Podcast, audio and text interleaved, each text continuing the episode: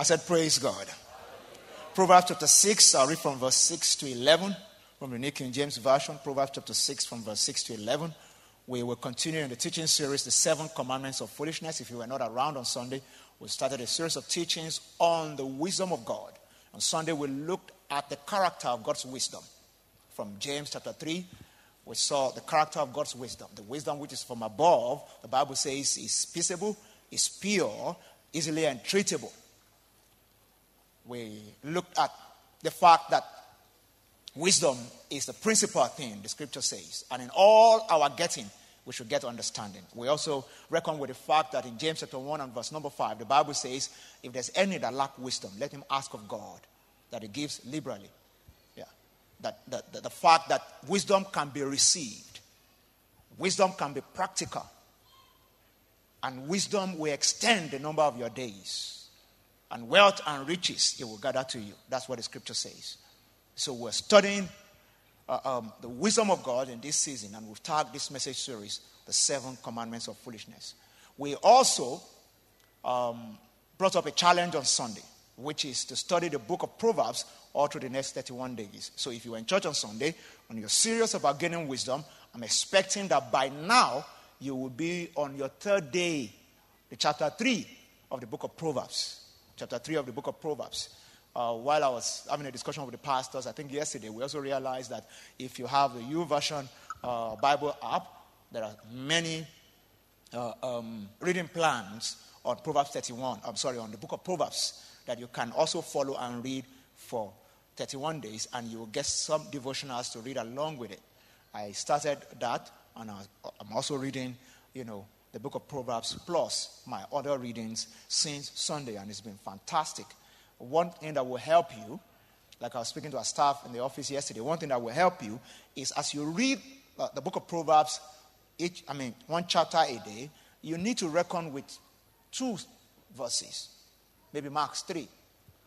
I, I mean, if I told you have a bit of struggle or maybe you're rushing, you should at least have one verse that will resonate with you. For you to keep that wisdom in your heart, you need to commit that verse to memory. One of the great ways you can do that is to, to pick your pen and write the verse, the complete verse, and put the quote there.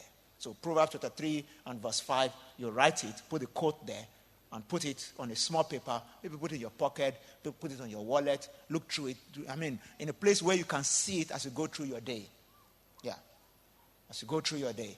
And before you know it, that verse of the book of Proverbs becomes a part, a regular part, you know, of your life so that when you come into certain situations, it's natural for that verse of the book of Proverbs to just come to your mind and you escape foolishness so easily. Praise God. So we pick the first commandment of foolishness, and the teaching series, like I said, on Sunday, was actually uh, um, centered on the book that I wrote about five years ago, The Seven Commandments of Foolishness. And I realized that the average member of this church perhaps has not read the book or may not even know what is in the book. So for this time we decided that we're going to teach from this book. And that's what we're going to be doing um, henceforth, you know, for the next couple of weeks. So we, we took the first commandment on Sunday, which is thou shalt not think. I wanted to get the message and listen to it. And you can also do yourself a whole lot of good to get a copy of this book and read it, pass it to a friend, uh, take it to your connect group, you know, share one commandment together and what it means to you, what it means to somebody else. You can share on it you know, during lunch break and just enjoy uh, um, God's word together. So let's go to the second commandment of foolishness, uh, which is thou shalt not be serious. Thou shalt not be serious. Proverbs chapter 6, I'll read from verse 6 to 11. It says, Go to the hand, you sluggard. Consider our ways and be wise, which having no captain. Somebody say captain. Overseer. Repeat it after me. Say overseer or ruler. You see, when you see the scriptures using or using multiple words for one thing is a matter of you know stretching it or stressing it the main point here is that the hand demonstrated self-leadership from the verse from the, this verse 6 of proverbs chapter 6 it says go to the hand you sluggard a sluggard is an unserious person a sluggard is the one who needs a push A sluggard is the one that you can smell foolishness from from a distance. You don't even have to come near. Just looking at what's going on around the life of the person. And he says, uh, so speaking to a sluggard, he said, Go to the hand. The hand happens to be one of the smallest creatures of God. And we humans happen to also be in the class of some of the biggest creatures of God. I know somebody's mind will raise to the hippos and the, you know, and all that. I'm saying we are, we are also big. Yeah. Compared to the hands. Because, the, you know, the, the, the, one, one time I read this passage of scripture, and the first thing that came to my mind is that if God is telling us humans to go learn from the ants, then we need to ask ourselves the question what is the size of the brain of an ant? Look at what God gave us. Yeah. I was trying to study the size today. I think it's 1,400 cubic centimeters. The cranial cavity, when you measure it. Yeah, 1,400 cubic centimeters. You can pack a million hands or 10 million hands inside it. So invariably, we're supposed to have the capacity, the mental capacity, that is seriously superior to that of an ant. But it's not about the size of the brain. it's about wisdom. I don't know if you understand what I'm saying. Yeah. It's not about the size of the brain, it's, it's, it's about wisdom. The Bible say, says here, go to the hand, you sluggard, consider our ways and be wise, which having no captain, overseer, or ruler, no leadership at all provides us supplies in the summer and gathers our food in the harvest. How long will you slumber, O sluggard? When will you rise from your sleep? A little sleep, a little slumber, a little folding of the hands to sleep, so shall your poverty come on you like a prowler, and your need like an harmed man. I often wonder, in spite of the covenant that we have with God, the covenant of divine prosperity. In spite of the fact that we have been made the righteousness of God in Christ Jesus, if you have committed your life to Jesus, and God actually promised, He says He will be with us even to the end. Uh, but 3 John uh, verse 2 says, I wish above all things that you prosper and be in health, even as your soul prospers. That's God's wish. The fact that it's His wish does not mean it's going to happen. Man has to cooperate with God to see the will of God done on earth. That's why Jesus said, when you pray, pray after this manner. Our Father who art in heaven, hallowed be thy name, thy kingdom come, thy will be done on earth as it is in heaven. It's already done in heaven. But it's left for man on earth to cooperate with his wish on earth and make it happen on earth. And one of the ways we make the will of God happen on earth is to refuse to be a sluggard, is to refuse to practice foolishness and embrace wisdom wholesale. One of the ways you embrace wisdom wholesale is to disobey this commandment of foolishness that says, Thou shalt not be serious. And tell yourself, once, I'm going to be a serious minded person. It's a sluggard that will not be able to learn. I mean, uh, um, in this book, I wrote a story of how this thing, you know, just came up in my, my mind strongly one day. I, I just had a drink, uh, um, orange juice in my office, and I left the, the, the glass on the table. And I went out and came back and I saw a number of hands around the glass cup. And then I sat down and I remember Proverbs chapter 6. And I told myself, how do they even know? How did they know that there's, there's Jews here? What kind of sensory, you know, system or uh, nose do they have? Then is it that they just follow each other or one came, saw it, and went to call the others? You know, I just sat there and I was just trying to, you know, that's how you meditate actually. I was just trying to, you know, just think about it. But when you read verse, verse 6 to 11 here, the Bible says there's something about the hand that its life is serious business to it. So the heart will use every ounce of gifting and ability to sense and ability to move and whatever God has given it to push itself.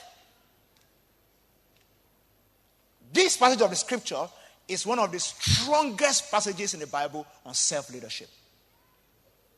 And ladies and gentlemen, I need you to understand one thing. For you to really lead in life, you need to first and foremost lead yourself. You cannot solve a problem for other people that you have not solved for yourself. Yeah. That's, that's the truth about life. If not, it's not going to work. So, to avoid the influence of wisdom, make light of everything, have no serious conversations. That's a slogan. We're talking about the fact that for you to gain wisdom, you have to take life seriously. To avoid the influence of wisdom, make light of everything and have no serious conversation. You know, some people from morning till night, they are talking, but you cannot make any serious sense apart from amusement and excitement out of what they're saying. Yet there are issues in their life that they refuse to think about.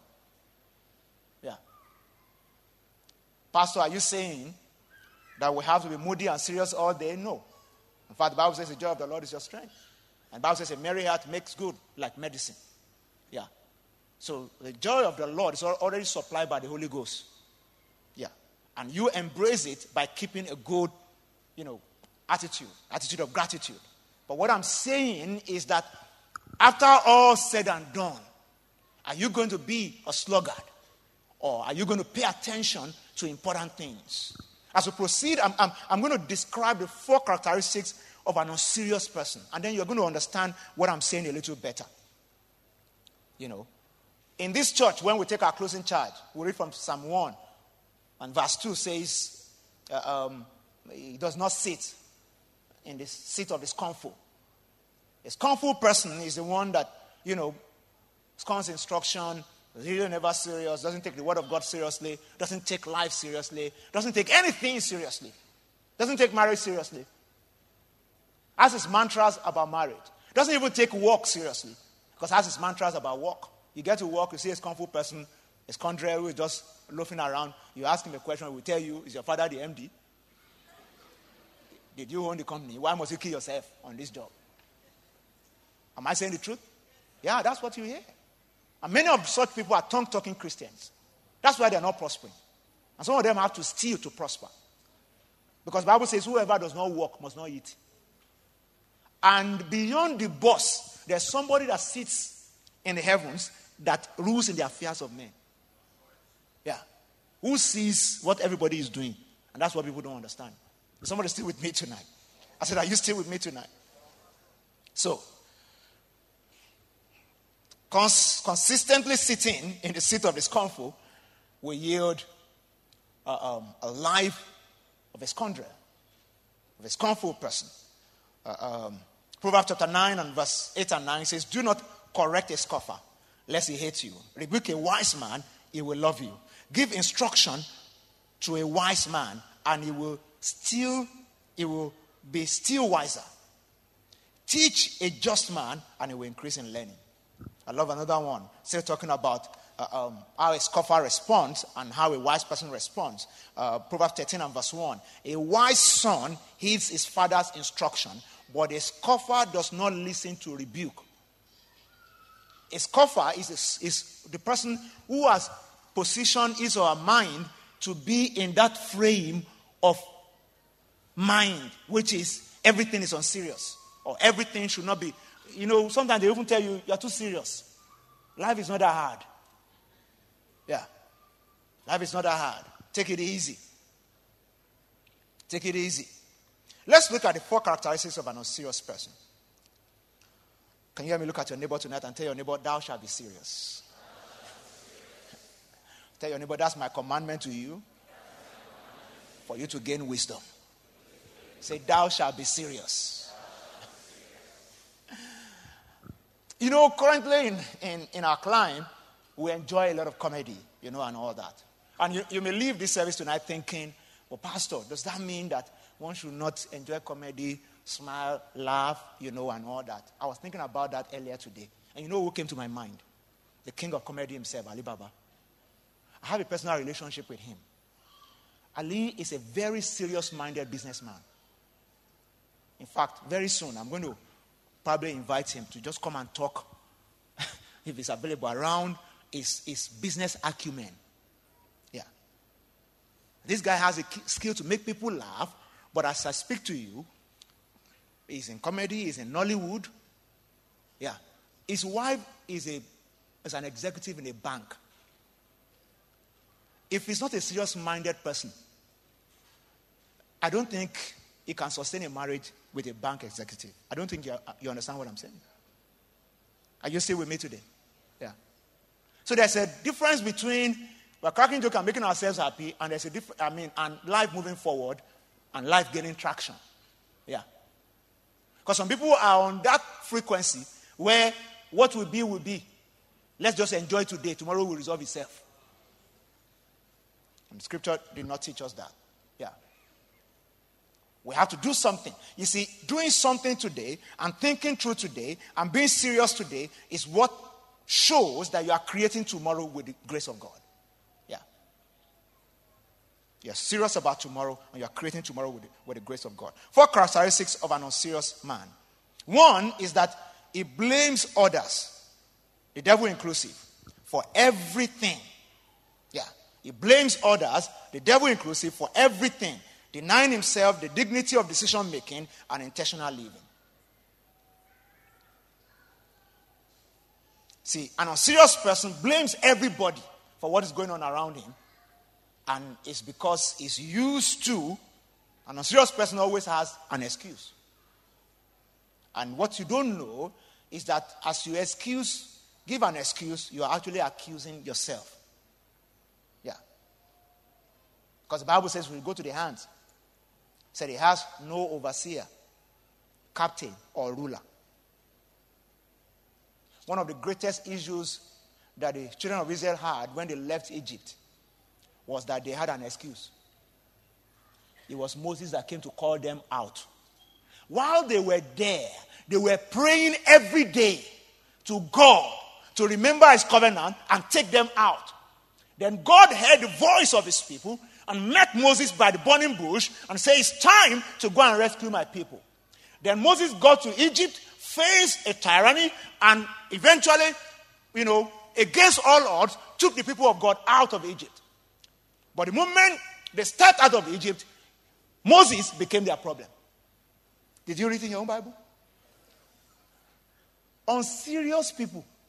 Why did you think they all died in the wilderness?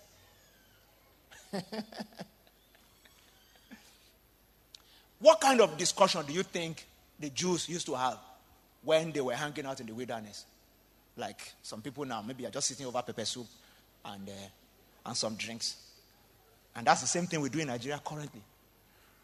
Hardly will you go to any joint as we speak now and the issue of discussion is not centered on the president has been away uh, for this one so, and this is what they are doing to us from Abuja and all that, all that. As good as that is, I believe we need to speak sometimes. You understand what I'm saying? But what I'm saying is, you personally, you personally, eh? there's a James I'm speaking to tonight. There's a Juliet I'm speaking to tonight. Your destiny is your responsibility. It's not in the hand of worry.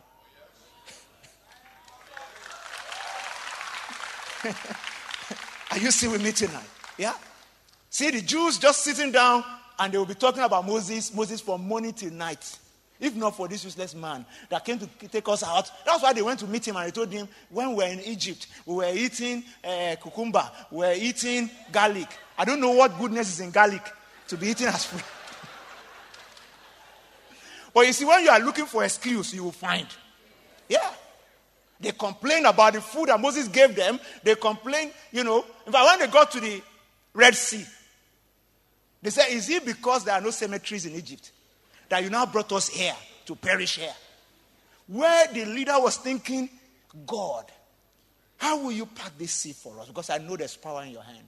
You can imagine somebody's trying to hear, take out your rod, you know, do this. In the midst of that, he's still struggling with with all kinds of memories from these funny people. Is somebody still with me tonight? That's what we do as a people. And a serious person is the one that blames, put the blame on other people, and refuse to take hold of intentional living. Take hold of intentional living. In Africa, I read in a book many years ago, they said the difference between Okay, let me put it this way. There are two ways I can put it. One is that in Africa, they said when a child is sick, people ask the question who is responsible? In the developed part of the world, when a child is sick, they ask the question, what is responsible? Here, somebody has to be responsible. Because we don't take responsibility for anything. One mindset engenders research to, you know, the pathology of the disease and what's causing the disease. One other mindset is looking at one human being. You say, is that woman, or is that, you know? Is that not how we do? Because we always have an excuse, an excuse, an excuse. And that's what is, you know, uh, making witchcraft to be more powerful around, I mean, this part of the world. So the difference between witchcraft and medicine is this. When a man falls sick, witchcraft makes him ask, Who did this to me? When, while medicine makes him ask, What did this to you? They're two different things. They're two different things. It's an unserious person that's always thinking that somebody else is responsible for my predicament. Am I saying that someone cannot be responsible for your predicament? It's possible, but the truth is that if that's where your own mind is, then instead of looking up to God, you look up to that one person. And it, it breeds hatred, bitterness to the point where you want to exterminate that person so that you can live. And even when we come to the realm of witchcraft, the witch is not the problem, it's the master of the witch that is the problem. And there's a way to speak to the master of the witch. You will lose ground, your ground, to be able to address the master of the witch when you're looking at one person and you're hating that one person. Because you can't have a trade in your heart and not lose your spiritual authority. Am I speaking to somebody here today? It's very, very important. Extremely important. So it is primitive and juvenile. It's a pretty primitive and juvenile, juvenile mind that seeks the cause of fear and failure outside of itself. If you have not written down anything since I've started, write this one down. Because I wanted to go with this one and think about it very, very, very well. So it's a primitive, primitive and juvenile mind that seeks the cause of fear and failure outside of itself. Yeah. When you see fear, you see failure, you need to first of all ask yourself the question What can I do or what am I doing? That's how we take responsibility for our lives. It's an unserious person that seeks the cause of fear and failure outside of itself. Glory be to Jesus. Let me move quickly. Uh, the, the, the second characteristic of an unserious person has no clearly written plans or goals. An unserious person has no clearly written plans or goals. He lives aimlessly. Lives aimlessly. Lives aimlessly. A person without a written goal or plan will remain at the same level for a very long time. A very long time. For a very long time. A very long time. The truth is that without a map or compass articulating your goal, I mean, without a map or compass, you, can't you can't articulate your, your direction. I don't, I don't know if you understand what I'm saying. Just imagine somebody like the children of Israel caught in the wilderness. Yeah. Without a map, without a compass, you can't articulate where you're going.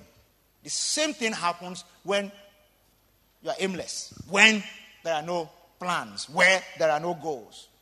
And that's how some people live. Habakkuk chapter 2, when you read from verse 1 to 3, said, I will stand upon my watch, set, set myself on the rampart, and watch to see what he will say to me.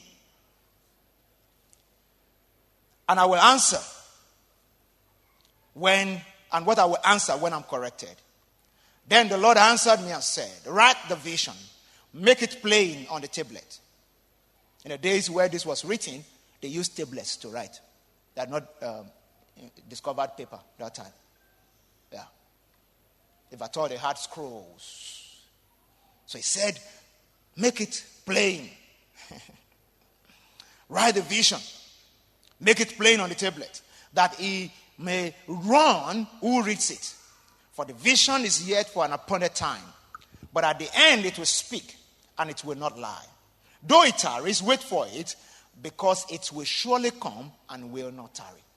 Somebody say, write, write the vision. Tell your neighbor, say, write the vision. Tell somebody say, write the plan. Say, call it any name. But write it. Yeah, yeah. If there's anything that is still in the future, when you talk about vision, vision means a mental picture of a preferable future. It can be a vision for business, a vision for marriage, a vision for finance, a vision. It's a mental picture of a preferable future. I need to capture it. I need to make it plain in writing. It's a sign that I am serious and it's a sign that I believe that that thing can happen. Are you still with me today? I said, Are you still with me today? Many of us will have read about uh, a particular research that they claimed um, was carried out, I think, in Harvard. Some people say it's in Yale. You know, many years ago, about a particular graduating uh, MBA class, and they said that um, uh, um, that there were three percent of them who had a clearly written goal, and 13% of them who had a goal just on their mind, and there was another 84% who had no goal at all. Yeah. The ones who had a clearly written goal uh, happened to have achieved, or they, they were earning on the average, after many years of going back to them, 10 times as much as other others, the whole of 97, plus the people who did not write their, I mean, who had it and did not write their goals, 10 times more. The ones who had goals but they didn't write them down, uh, um, no, go, go back to the other slide. Yeah. Who is there? Follow me, please. Yeah. Okay, I will use my, my note. Thank you. the, the, the, the, people, I mean, the, the, the 13%, who had goals that were not in writing were earning on average twice as much as the 84%. Yeah. Twice as much as the remaining 84%. The 3% who had clear written goals were earning on the average 10 times as much as the other 97% of all the graduates put together. So the only difference between the, the, the groups is the clarity of the goals they had for themselves. The clarity of the goals they had for themselves. And then putting it down and being able to follow it gave a more stronger boost to what they wanted to do. Can you hear me tell your neighbor again? Say, write it down. Tell your neighbor again, say, write it down. Say, what is God telling you? What are you thinking about? what is in your future. It's time to write it down. Let's move to the third characteristic of an unserious person. An unserious person always looks for shortcuts. Always looks for shortcuts. I read Matthew 7, verse 13 and 14 from the message translation. Matthew 7, verse 13 and 14 from the message translation. If you are always looking for shortcuts, maybe I'm speaking to you tonight, you need to become more serious. God gives speed, not shortcuts. yeah. He gives speed. Yeah. On the long cut, He will give you speed. if there's anything like that. Are you still with me tonight? Yeah, God gives speed. Look at this Matthew chapter 7, verse 13 and 14. Don't look for shortcuts to God. The market is flooded with surefire, easygoing formulas for a successful life that can be practiced in your spare time. Don't fall for that stuff, even though crowds of people do. The way to life, to God, is vigorous and requires total attention. Somebody say total attention. Several weeks or months ago, I came on this platform and I spoke to this church about the financial shortcut that was prevalent then. They called it MMM. And I told you that if you were part of it, go and withdraw yourself, that my spirit is not with you. and some people behaved as if they didn't hear what I said. In fact, uh, uh, somebody even was even throwing a jab at me after, you know, we're, we're just and say, Pastor, I can even register yourself. you know, and I'll bring the, the, the, proceeds for you. You know, I, I told the, the, the guy, I said, I'm not interested. Yeah, I'm not interested. But you see, it was just a few weeks down the line. We all saw the whole thing, you know, came crumbling. And um, the people who perhaps went in earlier were able to gather some things. But a Ponzi scheme is always like that. Yeah. It's always like that. And from that lesson, we can learn more from, you know, more serious things in life. That God is not a God of shortcuts.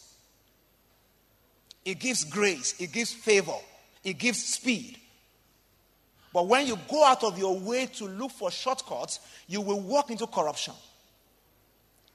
you will pollute your conscience in the midst of all that. And then foolishness will start to come in because you will do crazy things.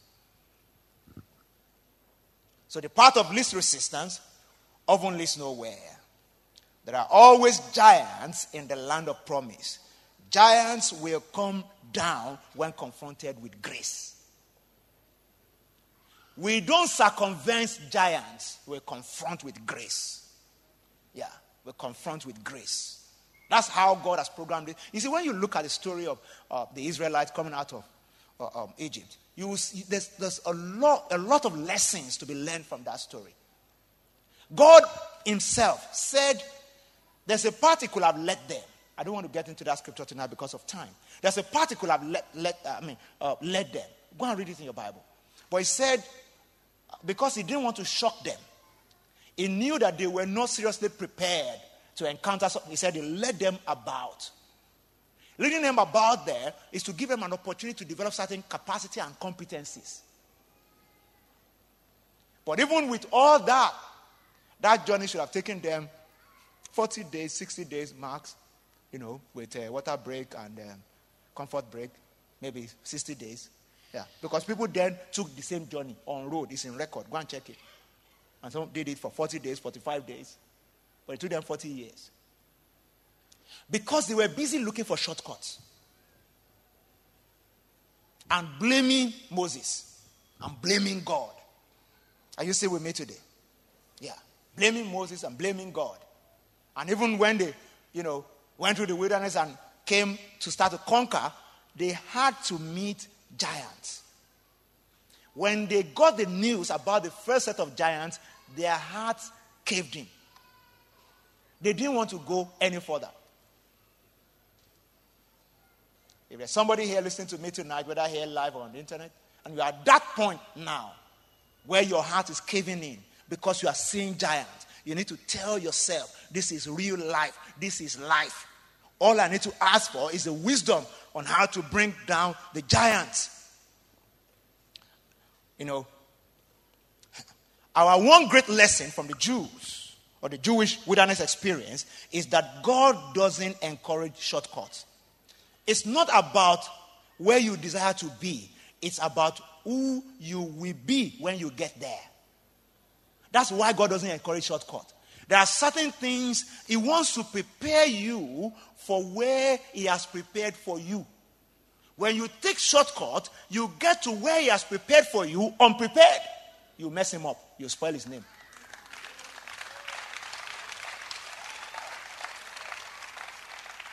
Glory be to Jesus. Yeah. That's what God doesn't want. You're looking for shortcuts, you're going to get there, but you're going to get there unprepared. You're going to get there without strength, without the competencies, without strength of character to manage it. And then you mess God up you mess up his name. That's why it's very important that you don't look for shortcuts. You don't look for shortcuts. And part of the reason why people look for shortcuts is that people hate resistance. In my study as, a, as an engineer and, and as a scientist, I realized that though electricity will flow through the path of least, least resistance, bulbs only glow because of resistance. Yeah. Somebody needs to study to understand what I'm talking about. Have you asked yourself, incandescent bulb, why it glows? It's the resistance of the material. Then it will eat it up. That's why the regular bulb, you can't touch it when it's working. Am I saying the truth? Yeah. It's out of the heat coming from the tungsten, you know, the, the material, that then it becomes very bright and lights up everywhere. Yeah. How many electrical engineers are in the house today? Can I see a show of hands? I'm sure you understand what I'm saying perfectly. Help me explain to your neighbors. Praise God. The point I'm trying to make is that we need to enjoy sometimes resistance not look for shortcuts because there's something God wants to do through that resistance. Something God wants to do. I read many years ago the story of Rafael Solano in 1942 in Venezuela. The, the, the, the, story has it that this guy was discouraged and physically exhausted, sat on a boulder in a dry riverbed, and expressed to his two companions, I'm true. There's no use going on any longer. See this stone. It makes 999,999 stone. Only one to a million. It will make, he said, if I pick up another one, it will make a million. But what's the use? I'm quitting.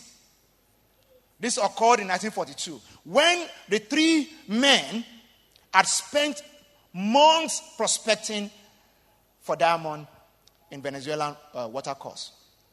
They had walked, stooping, gathering pebbles, hoping for a single sign of a diamond because they were actually looking for diamond. But they never thought of quitting until Solano said, I'm true. Glumly, one of the other men said, Pick up another and make it a million. At least let's know that you have picked up one million stones. All right, Solano said, and bending down, placed his hand on a pile of stones and pulled one out. It was almost the size of a hen's egg.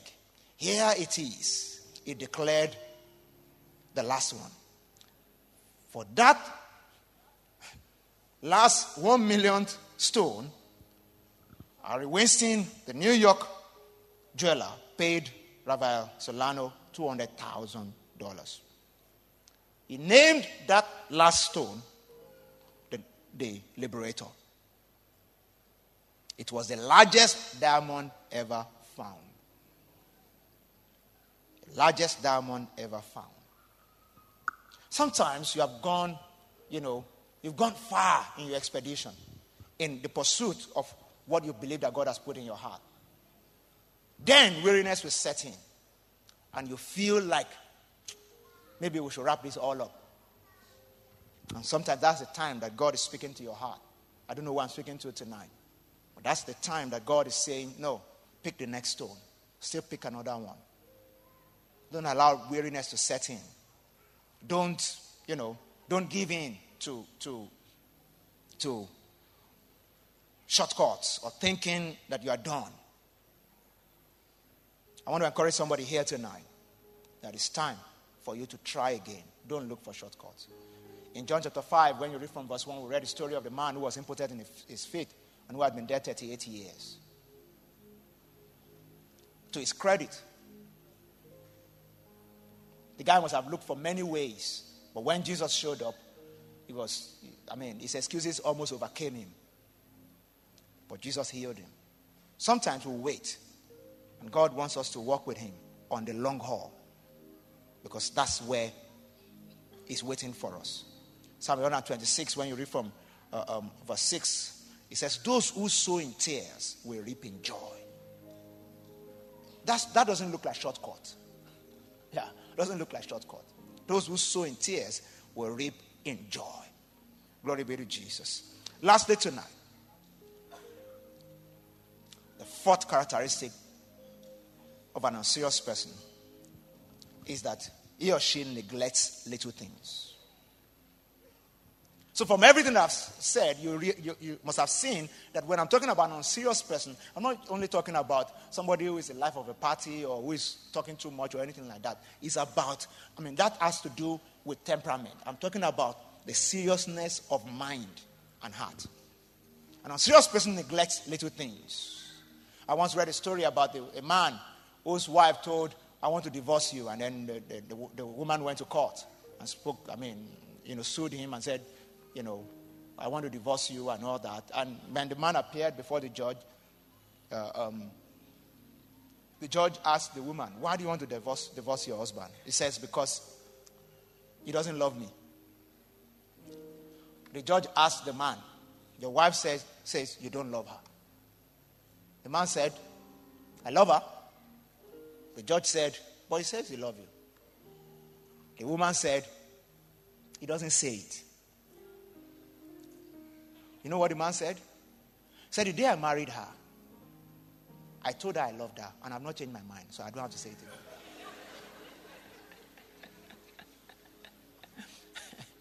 as little as that is, just ex- expressing your affection, giving affirmation in relationship is little, but it's very, very important, extremely important. Song of Solomon, chapter 2, and verse 15 the last scripture for tonight, Song of Solomon, chapter 2 and verse 15. I read from the New Living Translation. Catch all the foxes, those little foxes, before they ruin the vineyard of love, for the grapevines are blossoming. Say, so catch all the foxes, those little foxes, before they ruin the, grain, um, the, the vineyard of love. So for the grapevine are blossoming. I may be speaking to somebody here tonight. Maybe you're fresh in marriage. Maybe you've been married for a while and things are blossoming around you right now. You need to focus on the little things. Because the little things, when they pile up, they become the big stuff. Yeah. And maybe you're in a bad place currently. Maybe a marital relationship, it may be a relationship at work, maybe focus on the little things It's an unserious person who is unmindful of little things. I love this quote. Perfection is not a little thing, but little things make for perfection. Yeah. But perfection is not a little thing. Because it's in little, little things that will gain perfection. Many people want things around them to be perfect, but they don't pay attention to little things. Little things. Little things. It's an unserious person who overlooks little things. In regular day to day life, we see that Small hinges swing big doors. Yeah. Have you seen a door that is so massive before and there are no hinges? So still be little hinges, small hinges that will swing that big door. In life is the same thing. It's the little things that will open doors for us. It's the little things that will keep the doors open for us. It's the little things that will pave way for, for us in destiny. So we need to pay attention to little things. Little things. Pay attention to little things, minor acts of selfishness between you and your friends. Little things. Somebody's the only person that's always buying, paying for, for, for soft drink. Yeah. You, you just like drinking. Little things. And you tell yourself, it's just soft drink. How much is it? Yeah. Yeah. What are friends for? Are you not a friend also? The Bible says, He that needs a friend must himself be friendly. Little things. Yeah. Little things. When you're in a relationship and you don't take responsibility for anything, little things. Little things. Everybody's always calling you. Don't call anybody. Little things. Yeah. Little things. Little things. It was when I when I started, you know, traveling out of this country frequently that I started to notice little things that separate us, you know, from I mean, some more developed culture. I mean, I watch people in church, for instance, sometimes. I, mean, I believe somebody will start to do it from tonight. You're going out of a door that is shut. You open the door. You're not looking whether somebody's coming or not. Just leave it and walk past. Little things. Because if that door smashes the face of somebody supposed, supposed to be your wife, that's the end. Yeah. Because you are walking away and the person is thinking, what kind of human being is this? So someday, maybe two weeks later, you now come. I said, the Lord has a word for you. Which word? You and your word. I don't, know, I don't know if you understand what I'm saying. Little things, little things, little things. I was transiting through London Heathrow once, going to the US many years ago. This must have been about 10 years ago. And I joined the bus to, to, to move from one terminal to the other. And I was in the bus. I sat down, and you know, they say when an elderly person comes, a pregnant woman comes, or maybe just a lady, you should stand up. This older woman came and, I mean, came into the bus to join this transit bus to the next terminal. And I stood up for her and went to stand to hold the pole. A Nigerian lady was maybe standing or sitting in another place. She observed everything. One highly placed woman in this country. As we got off the bus and went to the terminal, I think she was going off to Paris, I was, I was going to the US. She engaged me for I don't even know how long while, while we're just waiting just because she saw what I did. And she said, Look, I just observe and I just feel you will be a gentleman. You are a good Nigerian, you know, and all that. And because of that, we became friends. She's much older, she's very influential, but we became friends. Just observing that. I don't know if you're getting what I'm saying. Yeah. Sometimes just little, little things. You know, let me give you another one. One of my uncles used to pass in front of a man's house regularly. And he would just walk past. The man may be standing on his balcony. This was back in the day. And the man would just walk past. Then later, he now liked the man's daughter. And in the culture where we are brought up, you are passing, an elder is standing or sitting. The least you can do is good evening, sir. Yeah. Though where I really grew up, after you have said good evening, I did not tell you prostrate. Yeah. So you had that one. You had it to it. That's when you can go. And they will tell you, Omoluabini. They, they say you are, you are well brought up. Yeah, that's what it means. That's cultural. I agree. But open your mouth and greet somebody. It's a little thing, but it can cost you something. I don't know if you understand what I'm saying. Yeah? Little things. Just smiling at your neighbor in church, the person you are sitting beside.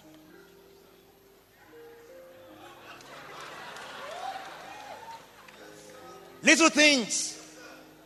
Because I do a whole lot of work sometimes to get some people to even smile or talk to their neighbor. Yet you don't know whether your next breakthrough is in that person's hand. Yeah. Because the Bible says the steps of a good man they are ordered by God. Yeah. When I go anywhere, I tell myself, I mean, I was sharing a testimony with my wife, you know, uh, a few weeks ago, how I was traveling. I was coming from the US once. And I wanted to pick my seat on the plane. And I was struggling to pick my seat because I just felt there's something about this seat. Ah. So I prayed.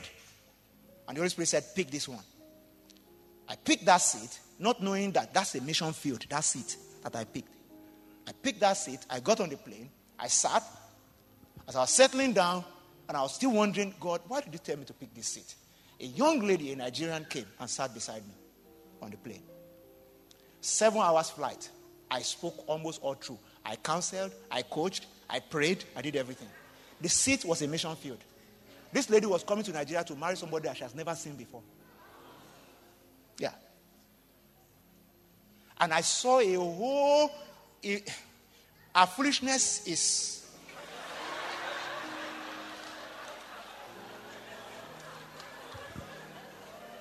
You know, in Nigeria now, we're saying our mumu don't do. Our mumu is very plenty.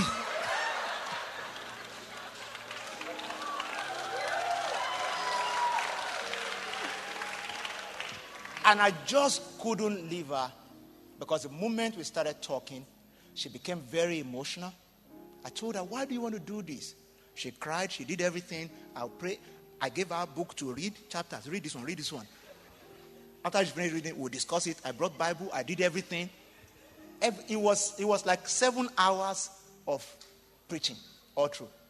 Then I prayed with her and told her to have a rethink about what, because it was just something that I felt may just result into serious regrets. Yeah. And some people have finished everything for her. Yeah. Coming to marry a Nigerian who has no job and has not worked before in his 30s. And you have a good job there. And he said, they, they just want to finish your life. Yeah.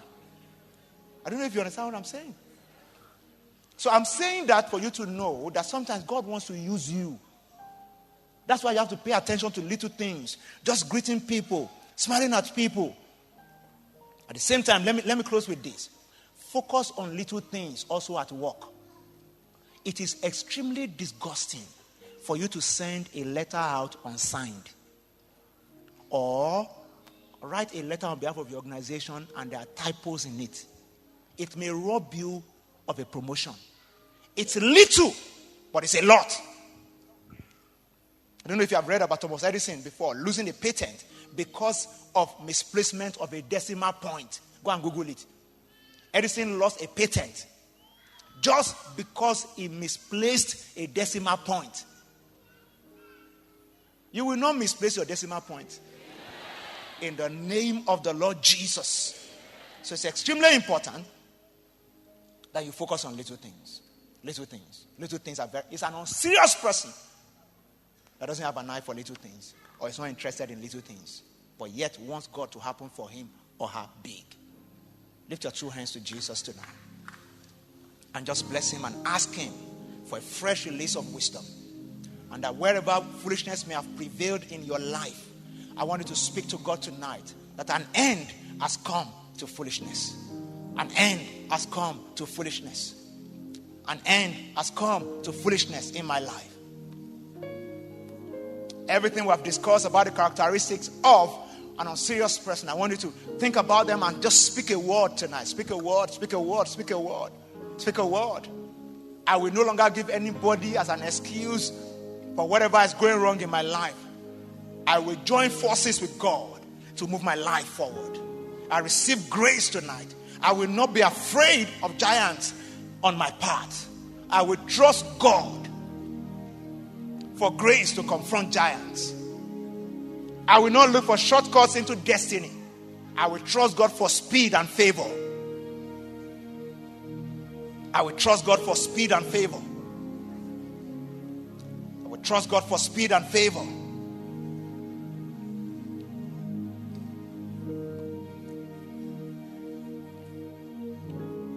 Father, we thank you. Lord, we bless your name. Lord, we bless your name. Thank you for the impartation of the spirit of wisdom tonight. Thank you for the impartation of the spirit of wisdom tonight. Thank you for the impartation of the spirit of wisdom tonight. Thank you for the impartation of the spirit of wisdom tonight. Will you lift your hand to Jesus tonight and say, I receive? Say, I receive. I receive the wisdom of God. I receive the wisdom of God. I receive the wisdom of God. I will not miss my step in destiny.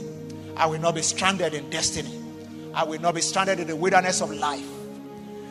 I receive grace. I receive wisdom. The wisdom which is from above, pure wisdom. The wisdom from God I receive tonight. I receive tonight. I receive tonight. Somebody ask God for wisdom in specific areas right now.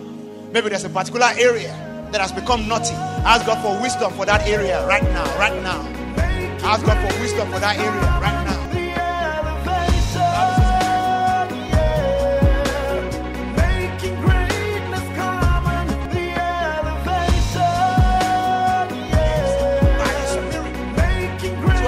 Access wisdom. I can access wisdom. So, Lord, I open up my heart for a flow of wisdom.